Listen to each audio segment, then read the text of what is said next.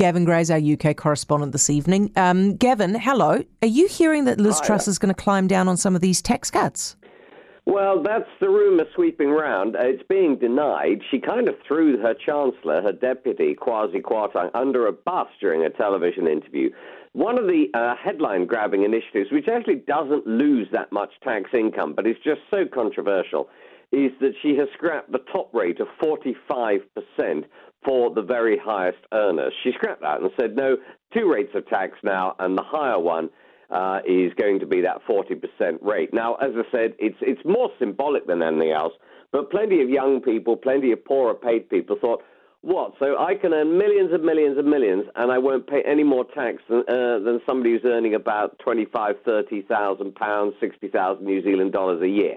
Uh, and it just seemed uh, very unfair and has been extremely unpopular, so much so that many are saying from within her own party that they will vote against it when it comes before Parliament. So, all sorts of rumours that she's backtracked on that.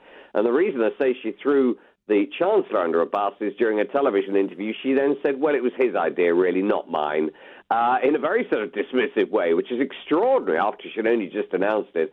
Uh, so all sorts of uh, rumours of a, a, a turnaround. Yet today we're being told the Chancellor, speaking to the Conservative Party at the annual conference, will say these are the right plans and we need to stay the course. Uh, Gavin, the BBC is just reporting that a statement is coming shortly from the Prime Minister on the tax cuts. If she has to cut something, does she cut the lot or just portions? Um, I think it would be a complete about face if she scrapped the lot. So I think it's going to be bits that are likely to come, and maybe it is this announcement that we're now hearing about the top rate. So the Chancellor's going to have to rewrite his speech quickly. Oh, how embarrassing. Hey, um, why are a third of young people in the UK feeling like their life is spiralling out of control? It's a lot.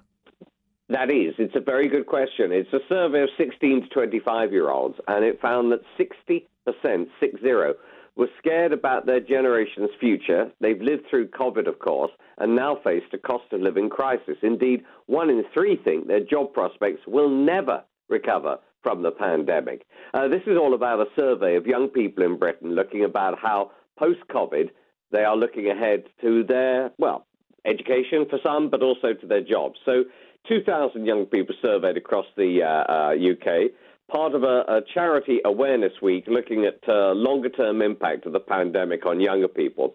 And over half those surveyed said living through the pandemic had made them more resilient, and slightly over half said they were more determined to achieve their goals than previously. So that's good. But you can't get away from some of these figures suggesting it is an extremely pessimistic outlook from the young with a quarter of 16 to 9 year olds missing out on having their first kiss because of COVID, it's reported.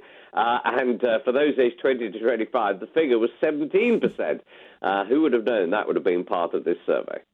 What, are you telling me that there are that many young people in the 20s who haven't had a kiss? Apparently, look, we are British, don't forget here, and, you know, Oh, very yes. standoffish.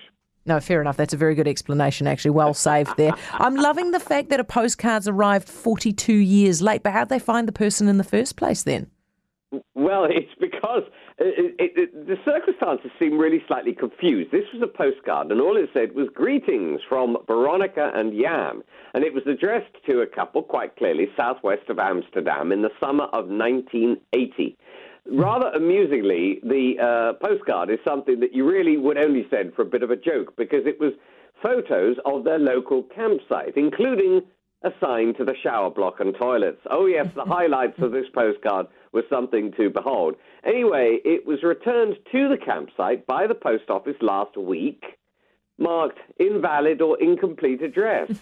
well, the campsite's done a very minimal bit of research and uh, found who it should have been sent to, and also are rather stunned that they got this back 40 years after it was sent. The Dutch Post Office is at a loss to explain. Uh, in the past, they said when mail was sorted manually, sometimes cards got lost, or it could have been delivered to the wrong address and then stayed there until now. Either way, the campsite has actually now been renamed, and you'll be pleased to know has also been updated and modernised. Jeez, Gavin, thank you very much. Appreciate it. Gavin Gray, our UK correspondent. One of the scariest things you can hear as a parent is quiet.